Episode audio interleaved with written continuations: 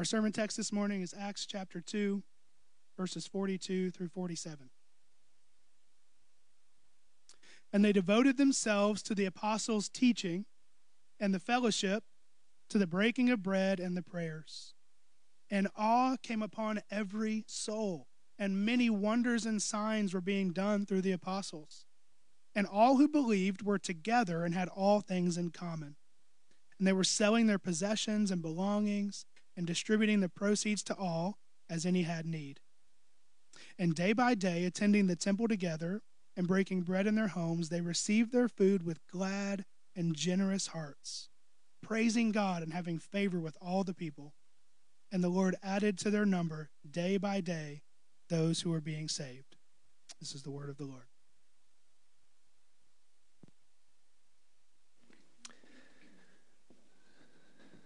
I want to pray for us before we open up this text. Uh, but as we go to prayer, I got a text message from Cliff Spain uh, just a few minutes ago. He said his uh, one year old grandchild uh, closed the door on his hand and uh, lost a finger. So he just asked that we pray uh, for that child. I don't remember their name. Um, some of you know them, but let's just be praying for the Spains right now and for that little child. God, we we rest in your mercy and goodness right now. Um, this event is a reminder of the fallenness of the world and the pain and the suffering that's so seemingly so random and, and unnecessary and gratuitous and and yet in the midst of this god we know that you are in control wise, and good. And so, Father, I pray that you would protect this little child and heal them, and I pray that you would uh, that you would just be with mom's heart, dad's heart, and grandma and grandpa, and pray that you would give them your peace, and uh, that you would use even this for their good and for your glory. God, this morning, we, I also want to lift up those who today are still dealing with grief. A month, a year, 10 years after loss, 20 years. It doesn't go away, it's a trial every day. And we know that there are many who are freshly facing this this year. So, Father, I pray that your church would be a comfort to your little lambs who are suffering in this way today. God, I pray as well that as we turn our attention to a passage of Scripture that confronts our modern culture, that confronts the modern church, that when we're faced with a choice, that by your Spirit you would empower us as a church and as individuals to choose the better path. To say no to the world. To say no to mediocrity. To say no to half heartedness. To say no to riding the fence. And to say yes to responding to the sacrifice of Christ as a living sacrifice, committed 100% to Him. God, I pray that you would expose, shine the light on our hearts, that you would refine us, and that we would, if there's anything there, that's keeping us from fully obeying you and being used in your service as a church and as individuals and as families, I pray that you would clear it away today. God, we pray this in Jesus' name. Amen. When I graduated from high school and headed off to college, I made a really big decision. I decided, this was so big, such a huge decision. I decided I wasn't going to get into a serious relationship with a girl for at least a year. I had dated a few young ladies in high school, and uh, when I was in the middle of each one of those relationships, they felt really serious, and then they ended, and feelings got hurt, and I felt like the time that I had spent with those young ladies was sort of wasted, and I was disoriented and I was confused, and so I had resolved in my heart I'm going to avoid that sort of thing for a little while. And for a few months, I succeeded. I made friends with a lot of new people, and some of them were girls, and we would spend some time together. We would eat a meal together or uh, eat, uh, spend time together as a group. That was pretty much where it stopped. Uh, uh, I would take a girl on a date here and there, but I kind of made it clear like we're not going to get serious anytime soon. Many hearts were broken.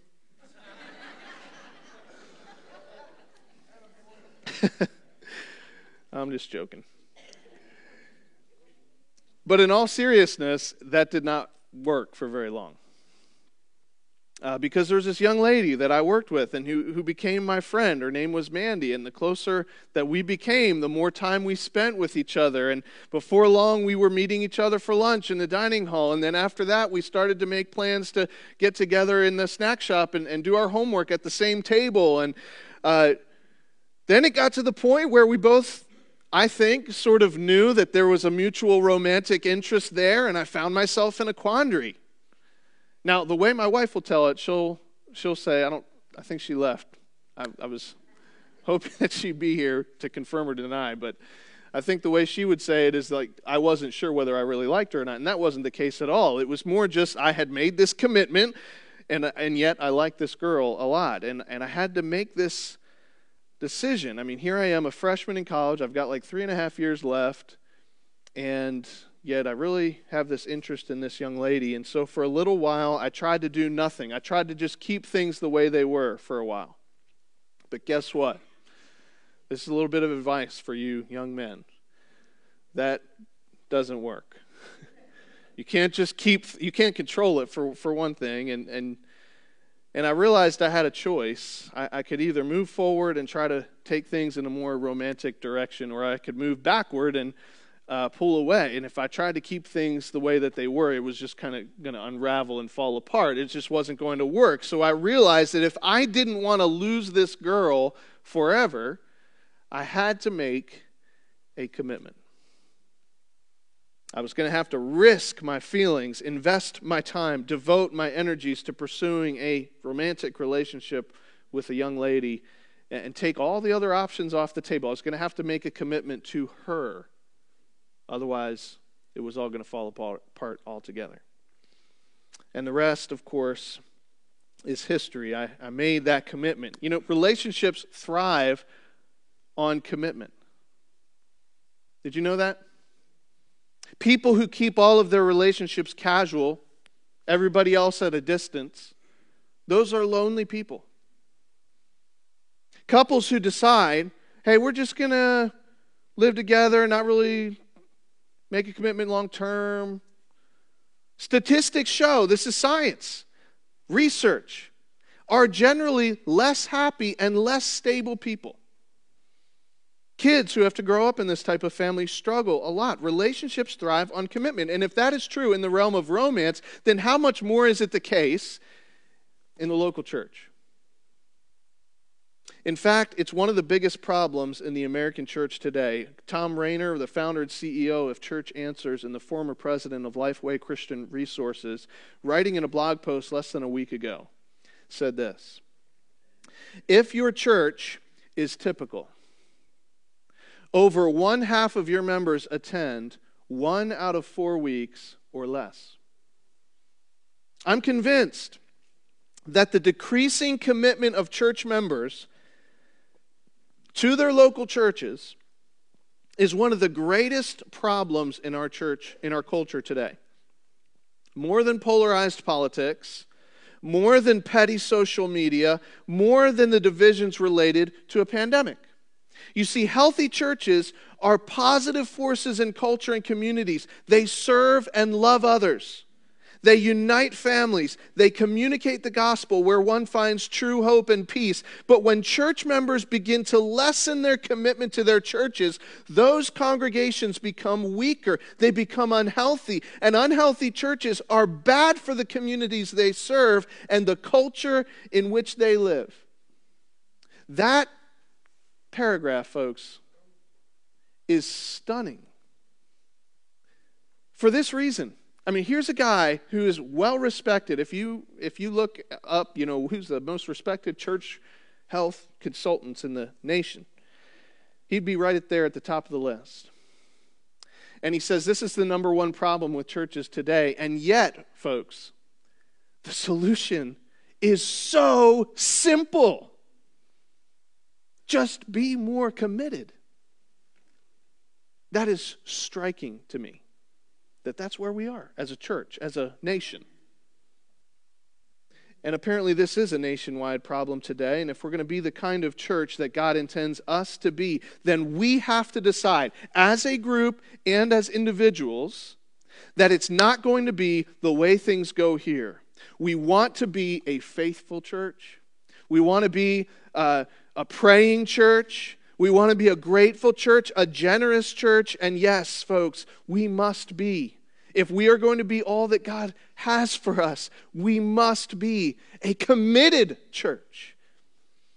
Jesus told Peter, I will build my church, not my seminary or my college, not my nonprofit Christian charity, not my counseling and recovery center, not my Christian music label, not my campus outreach ministry, my church. The church is the body of Christ the pillar and the ground of the truth, the institution that is storming the gates of hell itself. And I'll just warn you, I am jealous for the church. I am zealous for the church because Jesus is jealous for his church.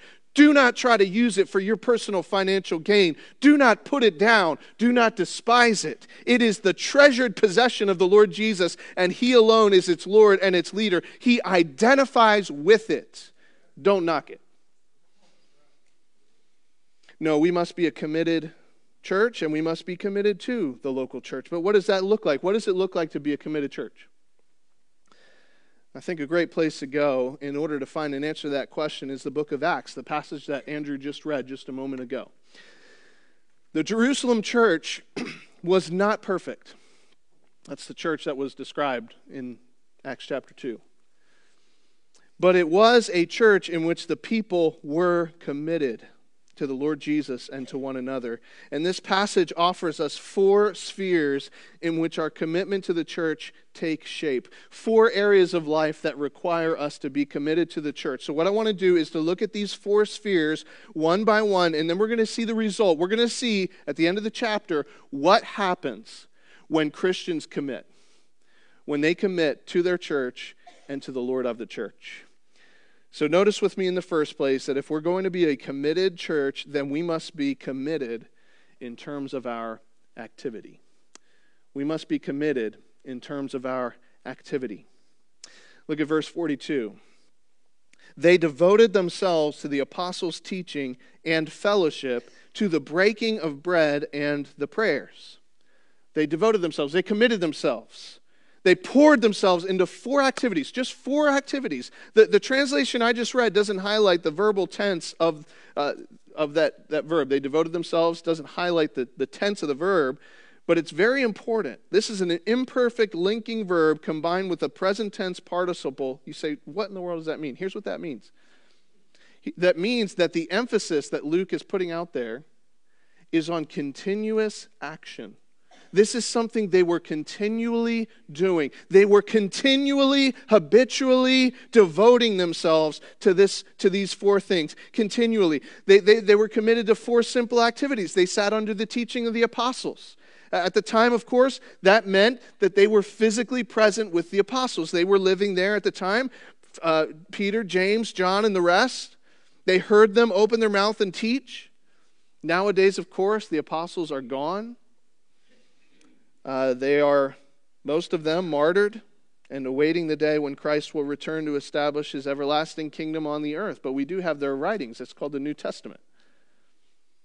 27 books that explain the gospel of Jesus Christ and its entailments. This means that today we can do the same thing. We can continually devote ourselves to the teaching of the apostles. They were continually devoting themselves to fellowship. We use this term to refer to a big meal taken in the church fellowship hall. We have fellowship. That means we get together and we eat a lot of food. That's what we're going to do next week. We have a fellowship meal. And I hope you know that the word fellowship in Scripture means a lot more than just eating a meal together.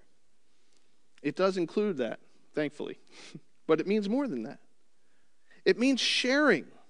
It means living as a part of a family. It means submitting to one another in Christian love. It means confessing our faults to one another. It means praying for one another, honoring one another, showing hospitality to one another. It means recognizing one another's gifts. It means appreciating the leaders and the pastors and the elders and, and testing everything that they say in comparison with the Word of God and obeying their leadership when it aligns with what God has already said. That's fellowship. They were devoted to the breaking of bread, to the Lord's table, to communion, constantly reminding themselves through Christ's ordinance that their forgiveness was complete because of the broken body and the shed blood of Jesus Christ. They were devoted to prayer, laboring day by day together in thanksgiving and praise and supplication and in song, and they were faithfully approaching the throne of grace on a daily basis, praying together. They were devoting themselves and calling out to the Father. Theologians have called these four things listed in Acts 2:42 the means of grace. Uh, that is, these four activities, they become sort of a fuel that energize our growth in Christian living. Uh, people who devote themselves to the apostles' teaching and the fellowship and the breaking of bread and the prayers find themselves growing stronger in their faith, more committed to the Lord Jesus Christ. So think about your physical body. Think about your body. You want to be healthy, you know what you need to do. Like, it's not complicated. Uh, you, you replace the, the processed sugars and the you know, midnight snacks with moderation and lean protein and vitamin rich vegetables and healthy grains. You drink plenty of water. You, you get your legs pumping. You, you work up a sweat. You devote yourself to it. You form healthy habits. You don't drop them just because they aren't working overnight. You say, Jake, now you're really going after me, okay? But listen, here's the point you know what to do. It's not glamorous, but it works. And I'll tell you, I'll tell you the reason why we struggle with commitment in the church. One of the reasons why is instead of continually devoting ourselves and committing ourselves to the things that are listed out in Scripture that are very simple, that most Christians know about, have available to them, Instead of devoting ourselves to these straightforward means of grace gifted to the church to help us grow in godliness, we've embraced gimmicks. These snake oil solutions that are hawked by carnival barkers that promise something better. Like, like if you just do this one thing that you couldn't find in the Bible yourself, it's only the experts that know about it. If you just do that one thing, that's going to make you grow in Christ. No. You know what the Bible says. It's very simple. You're not going to get fit just by taking a magic pill or scheduling a surgery. And guess what? The church isn't going to grow. It's not going to have a long lasting impact on the world by swerving off of the narrow path and onto the broad ways of the world or by quote unquote improving on the method, methods that Jesus has laid out in Scripture. Like, Jesus, let me help you out a little bit. No, he knew, he knew what he was doing when he established these things. No, I'm asking you on the basis of Scripture to make a commitment to God's church to simple obedience. Why? Because that's God's plan A, and there is no plan B. You know what happens when we follow a man or a movement instead of just following the Lord Jesus Christ and what he, what the, the picture that he paints in Scripture? That man, that movement, that's, those things are going to steer you off course. Just look at any man centered or movement centered ministry over the long term. Lots of converts in the beginning, lots of hype, lots of things going on, but you fast forward 10 or 20 years, and those so called new believers, they aren't, they aren't believing anything like the gospel of Jesus Christ because it was never about Jesus in the beginning. It was all about that one guy. You see, when we abandon the body of Christ because it feels inefficient or it's not flashy, or because it's not palatable to the world, or because my feelings got hurt, or because I'm a little bit embarrassed to bring my friends to this place because some of the people in the pews are weird. When we have that type of mentality, then what we think we are building will come crashing down. You can take it to the bank. Every quote unquote ministry that separates itself from the church is ultimately going to fall and fail to the great delight of the devil. So here's what I mean campus ministry is great, but it can't replace the church. Feeding the homeless is important, but that can't take the place of the church of Jesus Christ. Recovery ministry is critical, but it doesn't take the place of the church. Folks, listen to me. Personal evangelism, one on one, sharing the gospel, it's so critical. We all need to be doing it, but we can't, it can't replace the gathered church. Camp ministry or revival ministry is awesome, but they can't, can't take the place of the local church. No, we ought to be doing all those things. They are wonderful, but they need to be in the context of a family of God in Christ. Jesus said, I will build my church. In the moment, that's not always pretty. It's not always immediately impressive from a worldly point of view. But listen, it is the basket into which Jesus Christ, our Savior, has put all of the eggs. And if we can learn to embrace the simplicity and obedience and the straightforwardness of devoting ourselves to the activity of the church of Jesus Christ, to preaching, to fellowship, to praying, to the celebration of the ordinances, then, folks, there is no stopping the church. Let's be committed to the church of Jesus Christ in terms of our, of our activity, but secondly, we must also be committed in terms of our affection. In terms of our affection. Uh, look at verse 43.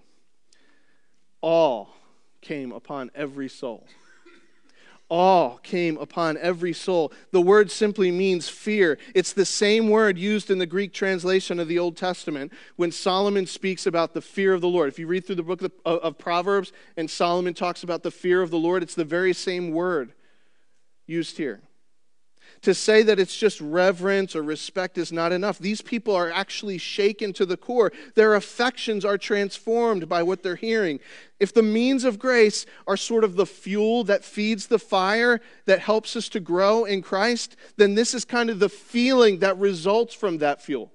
It's the sort of thing that happens when we have a true encounter with the Lord. What happened was this the apostles spoke a spirit inspired message of judgment and salvation, and the people heard this and they were cut to the cut to the heart. Uh, the, these people who had been worshiping God, but they didn't realize that Jesus Christ was actually the Messiah, and they were struck with this like thunderbolt of truth, and immediately they were overcome by fear. You say, why fear? Why was that the emotion that rose up in their hearts as a result of their encounter with Jesus? It's because of what these experiences taught them. I mean, think about what happened in their hearts. They, they, were, they learned that they had been just a hair's breadth away from eternal judgment. They learned that their Jewish heritage didn't mean a thing apart from Christ. They learned that the worst crime they or anyone else had ever committed, the very thing that should have landed them in the deepest pit of hell, was the thing that God was going to use to redeem a people to himself the, the crucifixion of the Lord Jesus Christ. Oh boy. They learned that everything they had counted as an asset was actually a liability. They were utterly, completely, freely, permanently forgiven and welcomed. They were just blown away. I mean, think about it this way Have you ever been in a near miss? Uh, you, you, almost were in a car accident, and it was a near miss, and you realized, uh, you know, I was almost just a pancake. what do you feel at that moment? You feel kind of like a, a fear, like a, whoa. Have you ever been at the mercy of a parent or a spouse or even a judge or a jury? And, they showed mercy and kindness instead of what you knew you deserved. You're, you're grateful, but you have this like fear in your heart, like, whoa, that was close. I don't want to waste this opportunity, this mercy that I've been given. This is, this is kind of like the fear of the Lord.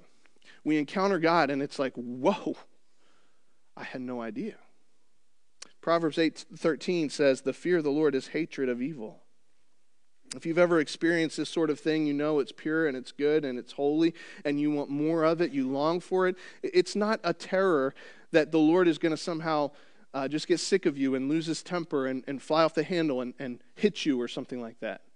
No, it is the settled conviction of the heart that God is going to accomplish his purposes of judgment and salvation, and, and that your life's goal, your one true joy, is to be right with this God, like it takes over everything else.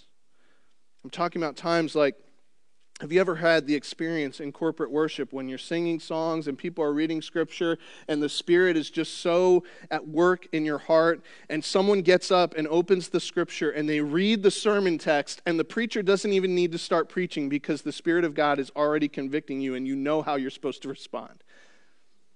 Fear came upon every soul. You want to know why we lack commitment in the local church? Maybe it's a fear problem, maybe it's a feeling problem. Uh, we're more afraid of other people's opinions than we are of displeasing our Savior. Maybe it's because we have successfully domesticated God in our own minds and in the minds of our children and in the minds of our neighbor. Uh, w- when I was a children's pastor, I became convinced part of our problem, in our church at least, was that we were trying every single week to make church fun.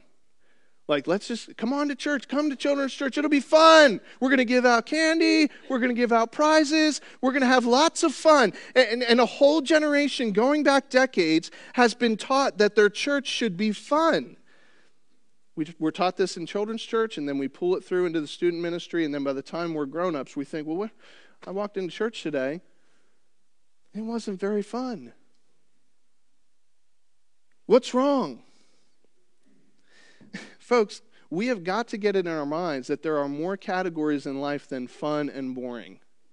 I mean, was it fun? Do you think it was fun for those young men storming the beaches of Normandy on D Day? Was that fun? No. Was it a life defining event? Was it a country defining, a world defining event that led to lots of wonderful things? Yes. There are more categories in life than just fun. And when we come to worship the Savior, when we commit ourselves to the Lord Jesus Christ, fun is not the word that I would use. It's wonderful, it's engaging, it's amazing, but it, we're encountering the living God. There's more fear than there is fun. When the elders and I gather on Sunday mornings and start our Sunday morning with prayer, we don't pray, we pray for you, but we don't pray that you, that you have fun when you come to church today. No, we pray that you would have a direct personal encounter with the living God. The God who grew the mountains with a word and can explode them with a snap of a finger. The God whose creative power burns at the blazing core of a billion stars. The God who sees everything that you do. The God who is so immense that he's present with the fullness of his being in every atom in the universe. The God who shows mercy to a thousand generations and will by no means clear the guilty. The God who has promised to sentence the devil and his armies to endless torment. The God who poured out his holy and infinite anger onto his eternal Son at the cross. The God who defeated death. When we meet that God, fear comes on every soul. By the way, uh, some of you are here and you are not a believer in Jesus Christ. And first of all, I just want to say thank you for joining us today. I'm glad you're here. And I just want you to know that it's our highest aim to invite you to turn away from your rebellious sin and to give yourselves entirely to Jesus and be born again to a living hope and, and to have a real personal relationship with the living God. Like you can have, a, you have you have the opportunity to be called the son or the daughter of God. And it's free. It's already been paid for at a great cost. Believe on the name of the Lord Jesus Christ who died in your place and be saved. If we're going to be a committed church, then we have to be committed in terms of our activities, but we also have to be in, uh, committed in terms of our affections. We have to give Him our hearts. So plunge yourself and your life and your, your whole being into relationship with Him and be transformed. In the third place, notice with me that we must also be committed in terms of our attachments. We need to be committed in terms of our attachments. Uh, so look with me in verses 44 and 45. The new believers in Jerusalem had committed themselves to be fueled by the means of grace. That activity produced a specific feeling of fear and awe. But notice from these verses that it also bore fruit in some really radical ways. Read them with me.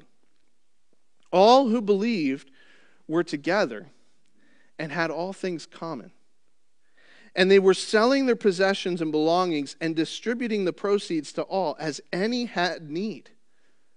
Think about that culture. Think about what was taking place. This is radical, friends.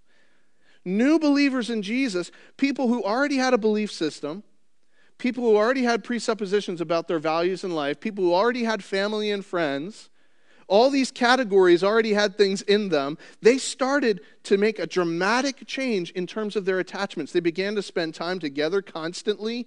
They grew more attached to their fellow believers and less attached to their stuff.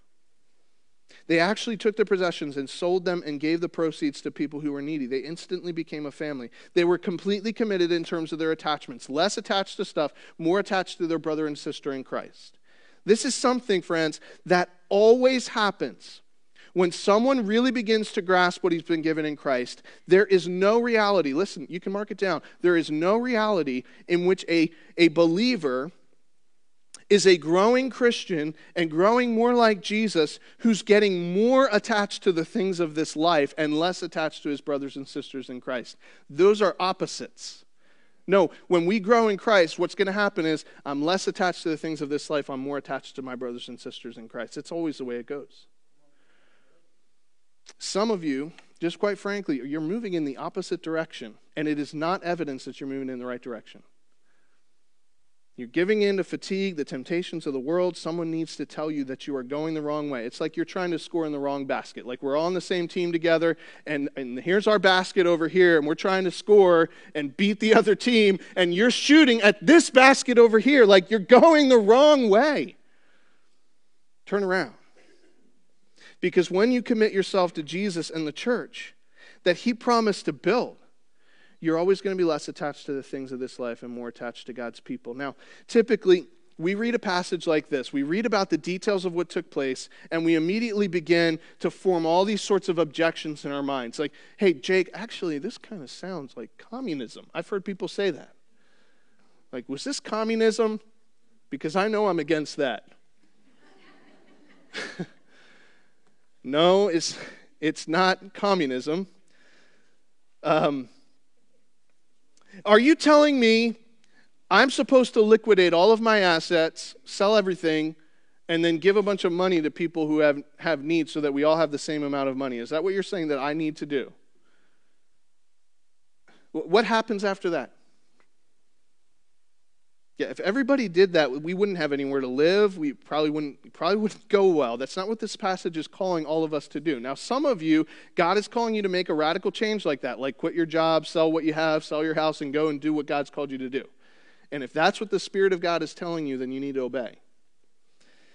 But the fact that not all of us are required to sell all of our stuff and make a vow of poverty isn't supposed to be a free pass for us to just live however we want and not make any change at all.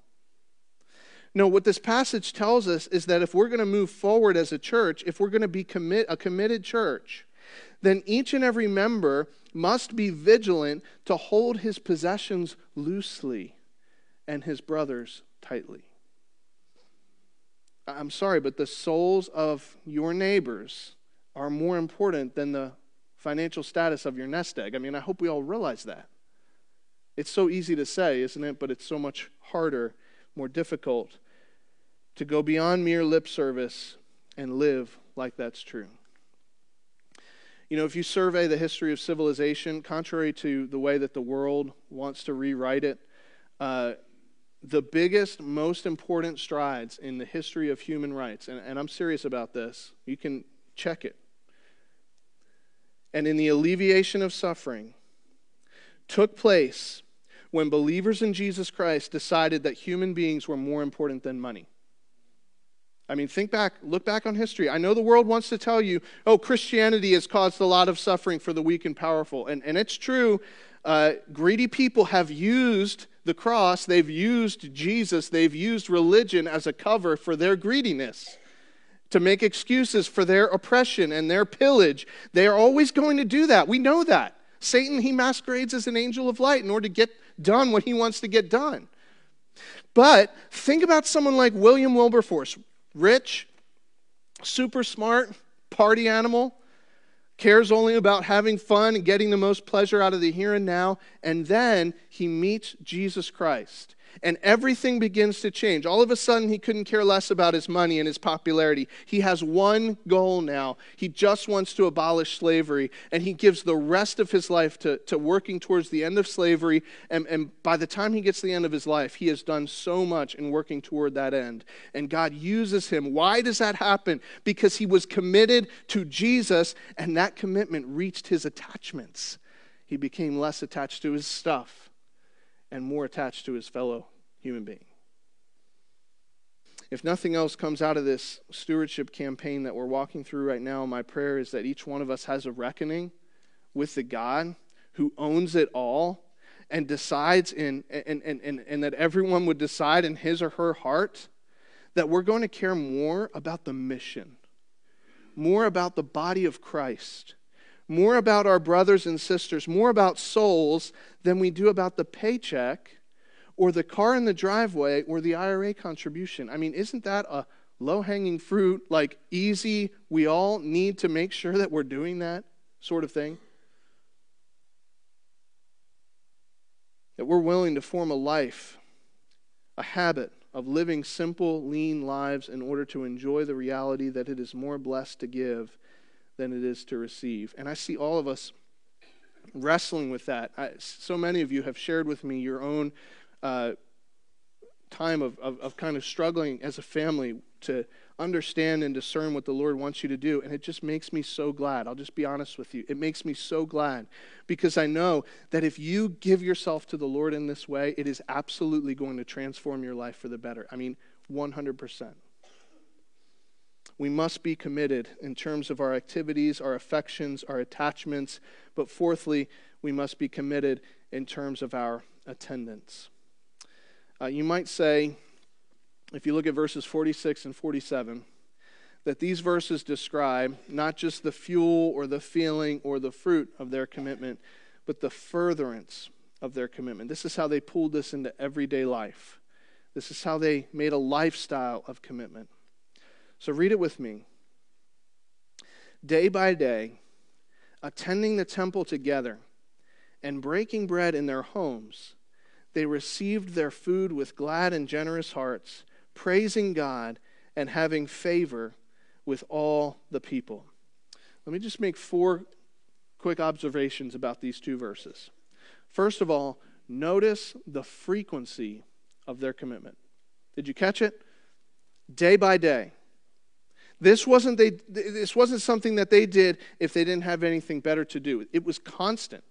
It was something they did all the time. The church family was an integral part of everyday life, not just one hour, two to three times a month. They did it all the time, day by day. The writer to, he- to the Hebrews makes the same emphasis in Hebrews chapter 3. He says, Exhort one another when? Every day, so that you don't fall by the deceitfulness of sin not just once in a while. Notice the comprehensiveness of their commitment. They met in the temple and in their homes. You might say they came to gathered worship and they belonged to a community group. Why? Well, because they understood that both of those types of gatherings have different functions. When we get together as a church in this kind of public gathering, it's sort of a preview of the end times gathering when we'll all, with all believers of all tribes and nations and languages and times, get together around the throne and will truly be one in Christ.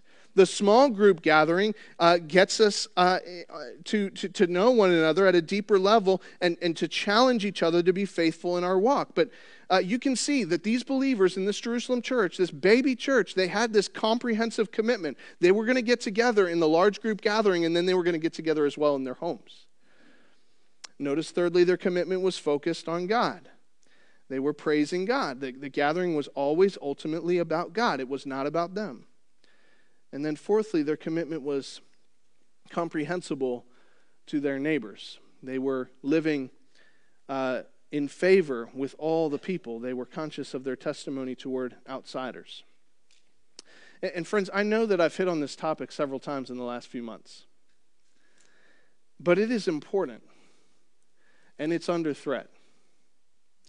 A faithful church, a healthy church, is a church in which believers prioritize the gathering of other believers. They're not islands to themselves. Uh, and I could spit and stomp and make everybody feel guilty. But at the end of the day, if you are committed to the body of Christ, if you are committed to Jesus Christ, then you will make it a priority to be here.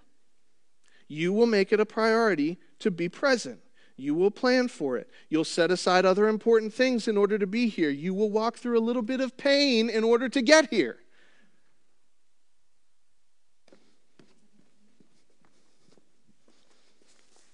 Amen.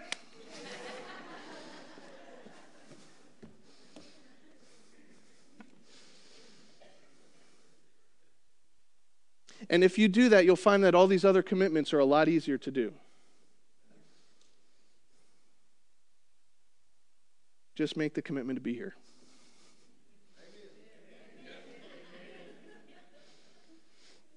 Folks, God's desire for Indian Creek is that we're a committed church, that we're committed in terms of our activity, our affections, our attachments, our attendance. But what happens when a church decides that they're going to be all in? Notice where it leads at the end of verse 47. Notice commitment. Watch what happens. Commitment paves the way for, for further growth. See what happens? The Lord added to their number day by day those who were being saved. Here's what happens when God's people commit themselves to God's church, God blesses.